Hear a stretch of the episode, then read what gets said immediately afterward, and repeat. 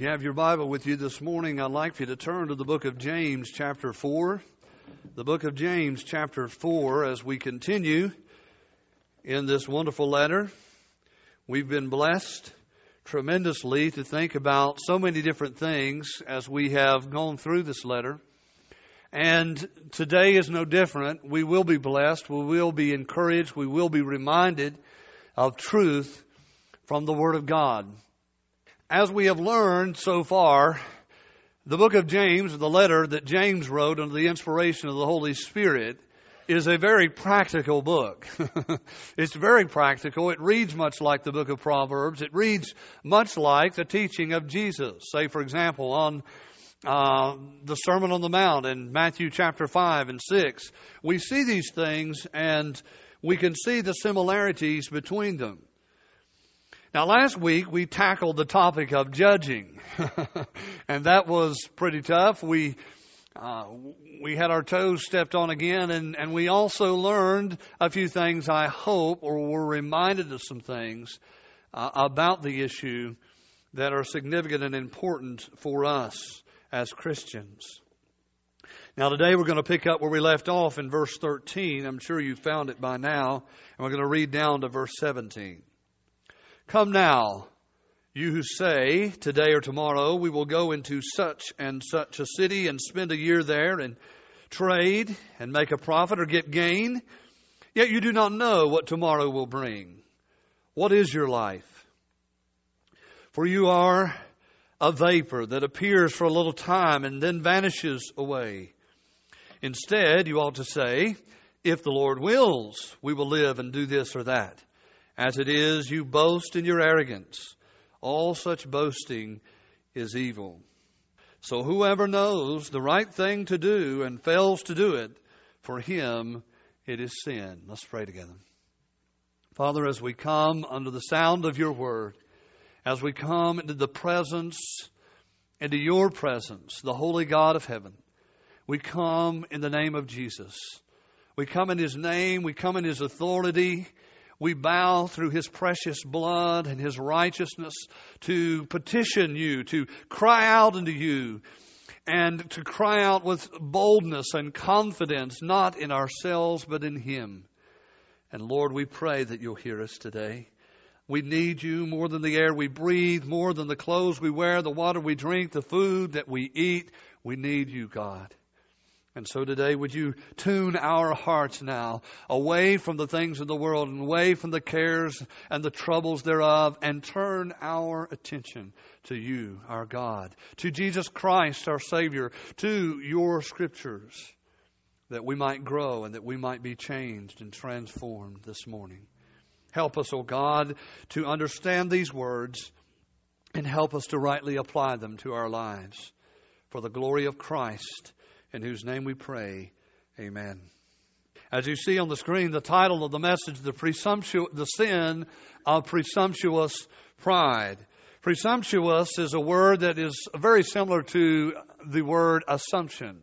We assume things, we presume things, we take things for granted so often. And as we're going to see in a moment, this is exactly what James, under the inspiration of God, is talking about. And it has a lot to do with people who are planners. and I thought about that, and there's no one in this room that is more of a planner than I am. I mean, it seems like my whole life is planning something.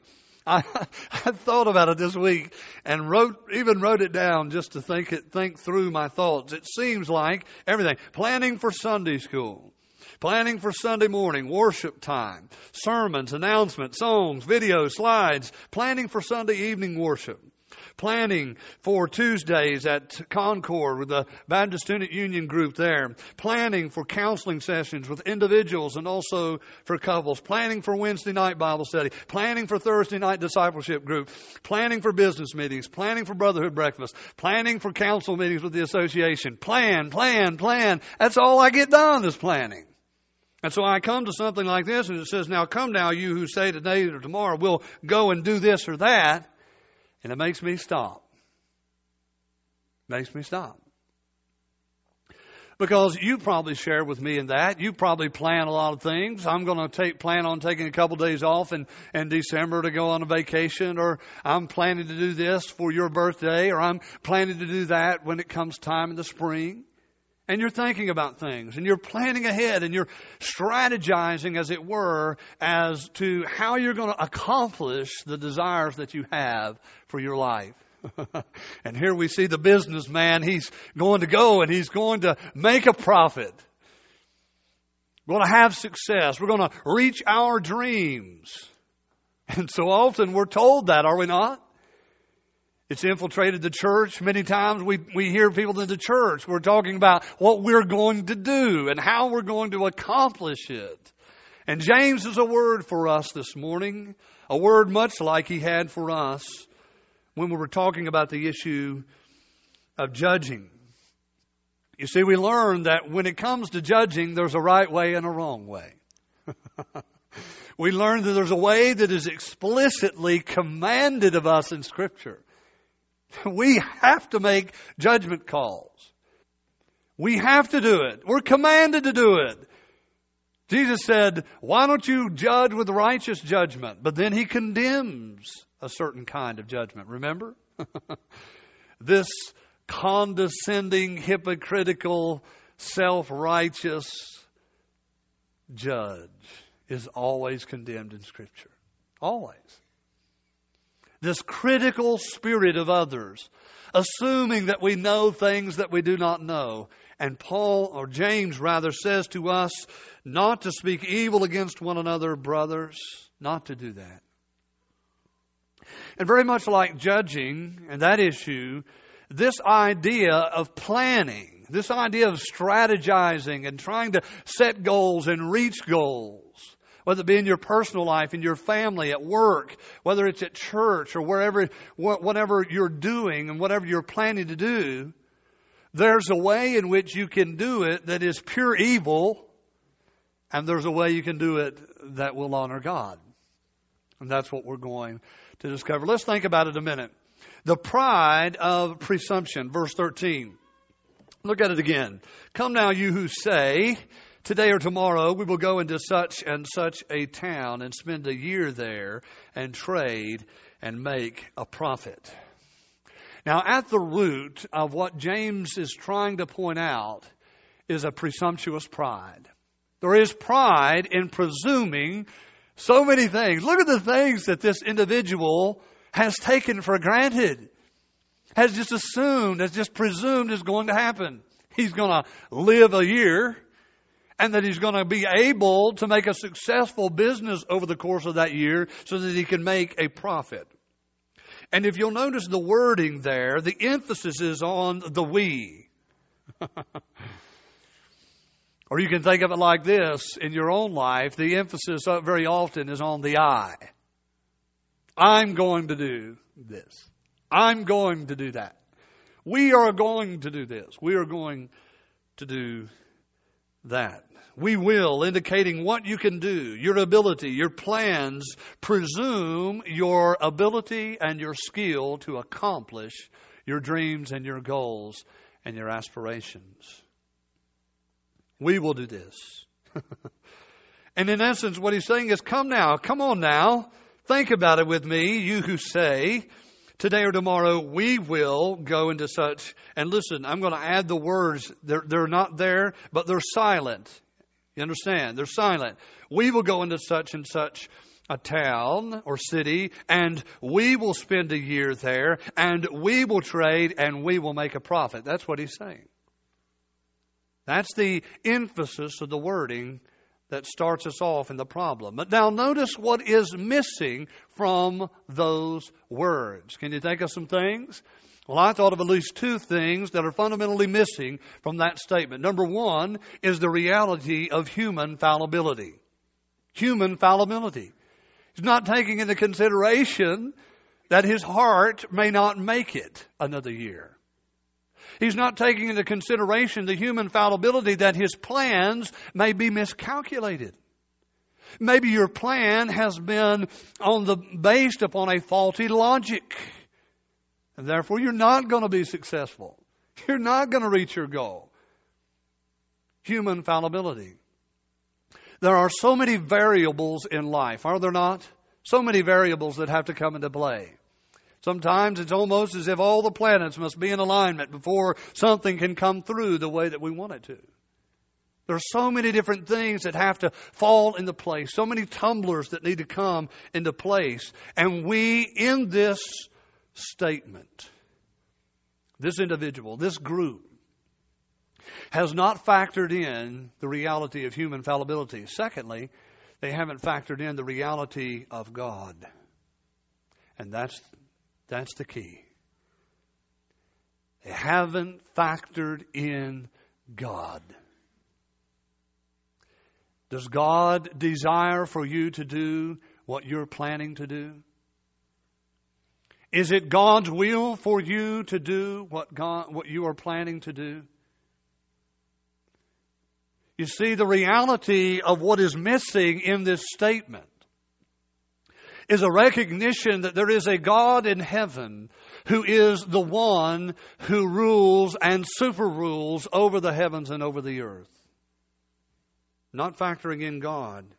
Come now, come on now, you who plan, listen up, you, Kevin, you've got all these plans of what's going to go on in your life, what's going to go on in the church, how it's going to play out. Come on now, let's think about this, he says. Now, what's the problem with this presumptuous pride? What's the problem? Well, the problem is in verse 14. Let's look at it. Problem is, you don't know what tomorrow will bring. So number one is you don't know. you don't know what tomorrow is going to bring. You assume that you're going to make plans. And listen, all of us do this. All of us make these plans. And there is a way in which you can make plans, that you can make strategies, that you can dream dreams, that you can set goals and honor God, or there's a way that you can dishonor God. And the problem with leaving God out of the equation in your life, the problem with not factoring in human fallibility and corruption and frailty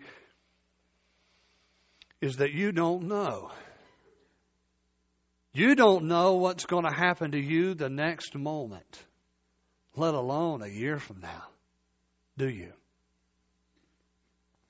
And see, the problem is with us, do you have trouble seeing the pride of it? It is an arrogant, boastful, sinful pride that is, that is at the root of this problem. Pride that doesn't factor in God, that doesn't factor in the reality of your own fallibility, the fact that you can make many mistakes, and that the world is not revolving around you and nothing is dependent upon you. You do, you are not the decisive factor in the equation. You may think you are. And a lot of times what we do is we plan and very often we neglect some things in order to accomplish other things, right? We neglect some things in order to accomplish other things. But if you don't factor in what is the will of God for your life, then you will hugely miss the mark. You don't know what tomorrow will bring. In the book of Isaiah, chapter 46, if you'd like to turn, Isaiah chapter 46, we find out that God Himself is the only one who knows what the future holds. As a matter of fact, He's the one who plans the future. Look at it, if you will, in Isaiah 46, beginning in verse 9. Isaiah 46 in verse 9. Remember the former things of old, for I am God and there is no other. I am God and there is none like me, declaring the end from the beginning, and from ancient times things not yet done, saying, My counsel shall stand, and I will accomplish all my purpose. And this is the emphatic statement that God is the only one who can make that claim. He's the only one that can say, I have plans that will not fail. And God has a plan. God has a desire for your life. And God has revealed Himself in the person of Jesus Christ. And He has called us to immediate action to submit under His will and under His purpose for our lives. Our Lord Jesus also taught about this and warned about this attitude in the book of Luke, chapter number 12, and verse 15 and following, if you'd like to look. Luke, chapter 12, beginning in verse 15. Many of you know this story that I'm going to read. Jesus taught about this prideful presumption. See if this fits with you today. Now, I want you to notice as we read these words, what is missing? What is missing? I submit to you that it's the same two things I just mentioned human fallibility and the reality of God is not considered. Listen to what he says. And he said to them, Take care. It's a warning. And be on your guard against all covetousness, for one's life does not consist in the abundance of his possessions. And he told them a parable, saying, The land of a rich man produced plentifully. And he thought to himself, he's thinking to himself, he's having a little conversation with himself. He's got his planner out. He's going to plan his future. He's going to plan his prosperity. And listen to what he says. What shall I do? For I have nowhere to store my crops. And he said, I will do this. He's his own counselor, is he not? I will tear down my barns and build larger ones, and there I will store all my grain and my goods. And I will say to my soul, Soul, you have ample goods laid up for many years. Relax, eat, drink, be merry. But God said to him, Fool, this night your soul is required of you, and the things you have prepared, whose will they be? So is the one who lays up treasure for himself and is not rich toward God.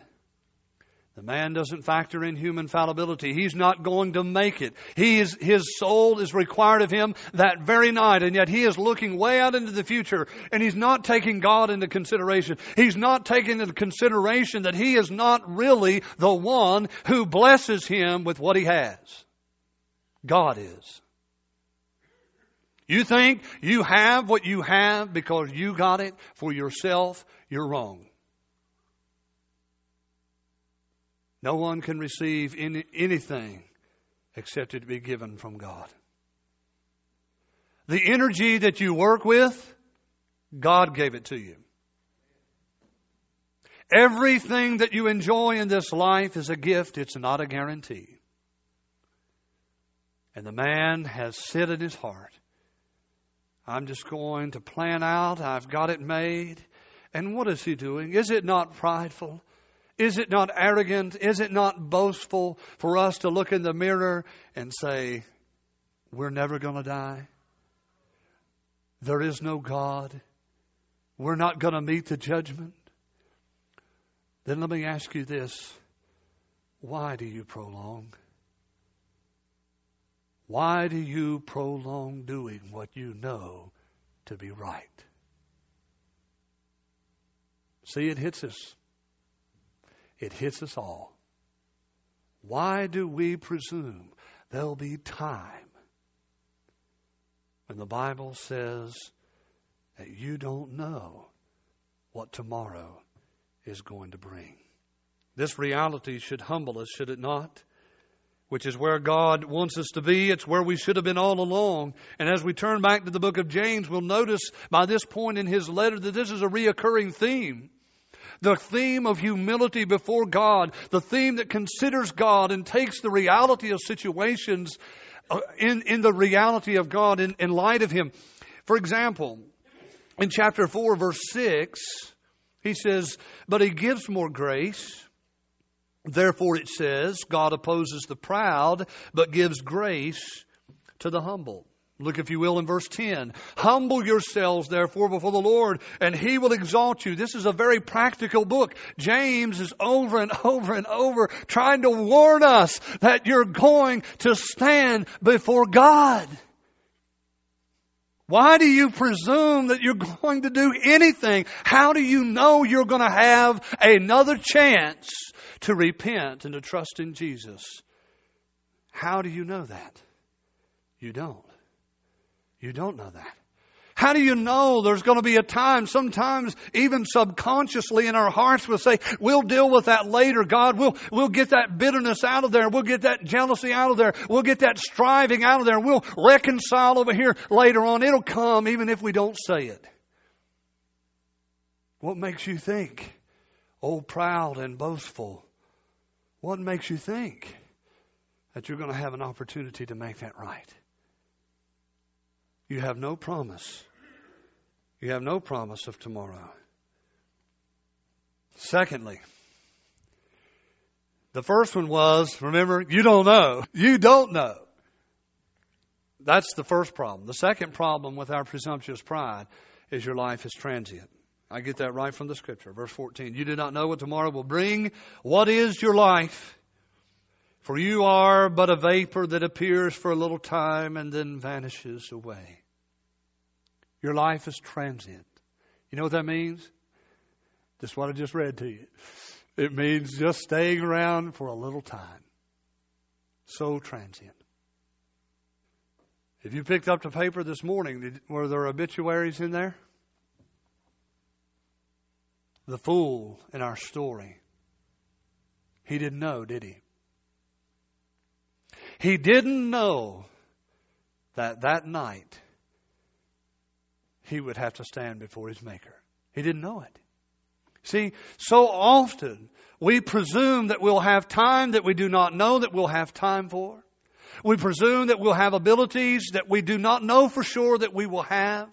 We presume that our plans can be successful when we do not factor in God, we are sinning against Him. That's what he says in verse 16 and 17. If we'll take just a moment to look there, it says, And as it is, you boast in your arrogance. All such boasting is evil. So whoever knows to do the right thing and does not do it, to him it is sin. To persist on in our arrogance and our pride is sin. What is your life? Let's take a moment. What is your life? How many of you are, are over 100 years old? Anybody?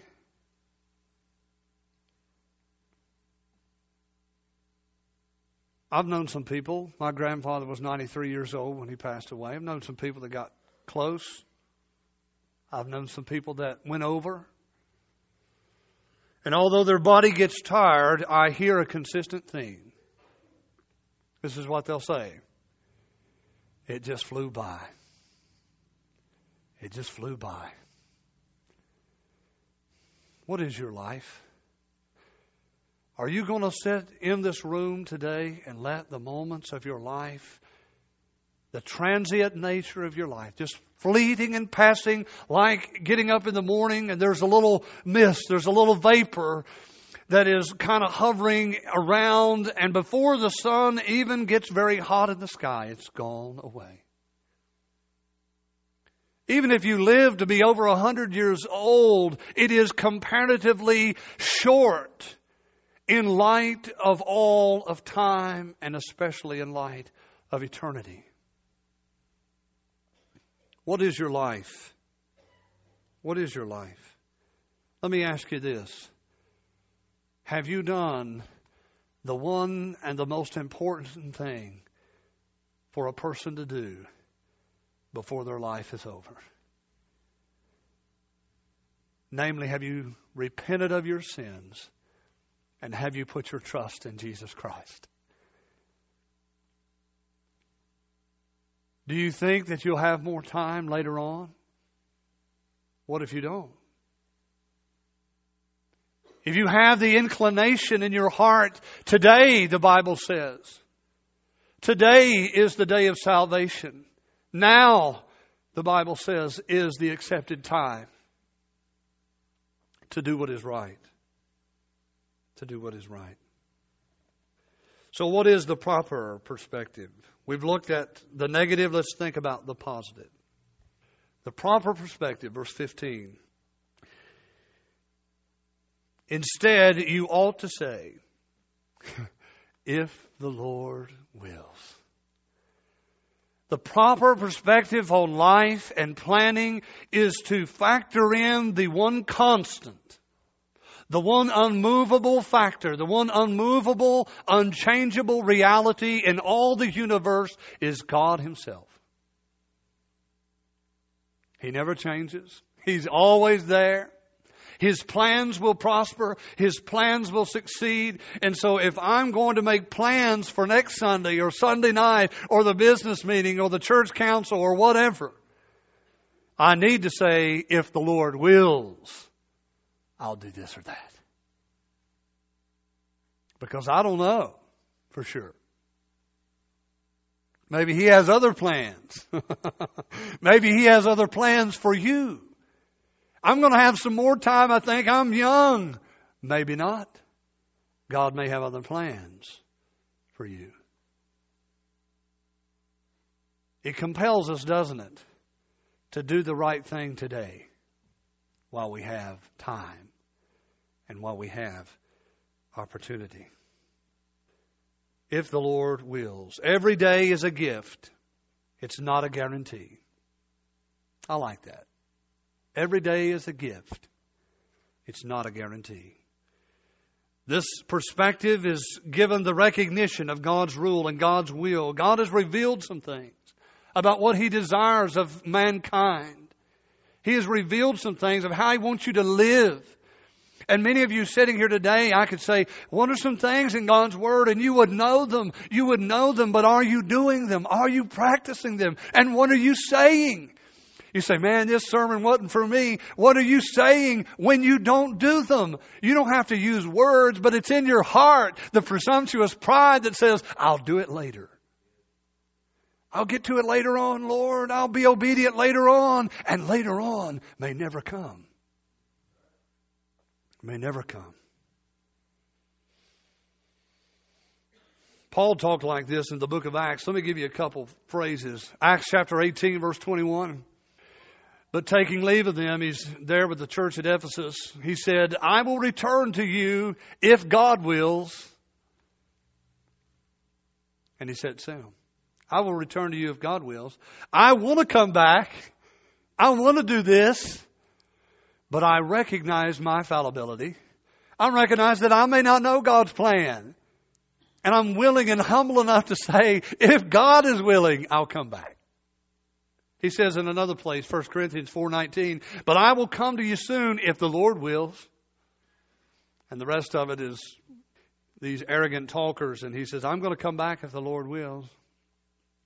Philippians 2:19, Paul again, he says it a little differently here. I thought about it. There's a lot of different phrases that you could use. You don't have to say every time the Lord wills. Look at what he uses here. I hope in the Lord Jesus. That's the same thing. It's the same attitude. It's the same disposition, I hope, in the Lord Jesus to send Timothy. If the Lord Jesus, who's in control, allows it and grants it and permits it, I'll send Timothy to you soon. And I too may be cheered by news of you. He says again in verse 24 of that same chapter, and I trust in the Lord that shortly I myself will also come. And all of this flows from a heart and a perspective that knows that God is the one who's in control that God must grant the things that we desire or we will never see them. And so often in churches and in church life and in seminars and church growth seminars and conferences in our land today, we stick out our chest and we boast about what we're going to do. we're, this is the way to grow your church. This is the way to find success. This is the way to do it. If the Lord grants it if the Lord grants it, you will. See, our hearts need to be dependent upon God. Our plans need to factor in the authority of God in our lives. Do you do that? That God has the authority to come in and to change the plans. he has the authority to, to shift around the, the, the planner and put it the way that He wants it to be because He's in control. And we want Him to have His will and way in our lives. Otherwise, all this prideful presumption is sin. And so immediate action is called for. What is that immediate action for you today? I don't know. What do you need to do that you have presumed you can do later that you don't know you'll have later to do it? Do you need to forgive someone? Do you need to tell someone about Jesus? Do you need to make something right that has been wrong for a long time? Do you need to rededicate your life to Christ because you have so wandered from faithfulness to Jesus? And you keep saying, maybe later on. Where does that come from? It doesn't come from the Lord. He, his word is today. Today. Maybe for the first time, today, you need to surrender your soul to Christ. Maybe today. Let's pray. Father, as we come to the end of our time in your word this morning, we just reflect upon the truth that we've heard and we recognize, oh God, how guilty we are so often. Making our plans and then expecting you to endorse them instead of first seeking your face and asking, God, what is your plan? What would you have me do here in this situation? What would bring honor and glory to you in this? Forgive us for our failure in that way, Lord.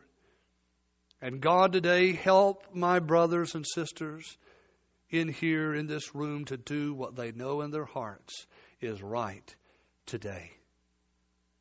And God, if there's one here that's lost and they know in their heart they need Jesus, I pray that you would give them the strength, give them the grace to repent and turn away from sin and the trust and the finished work of Christ. It's finished for them. He died in their place. He suffered the wrath that they deserve so that they could be set free. Help them to see it and know it and embrace it today before it's too late. In Jesus' name we pray. Amen.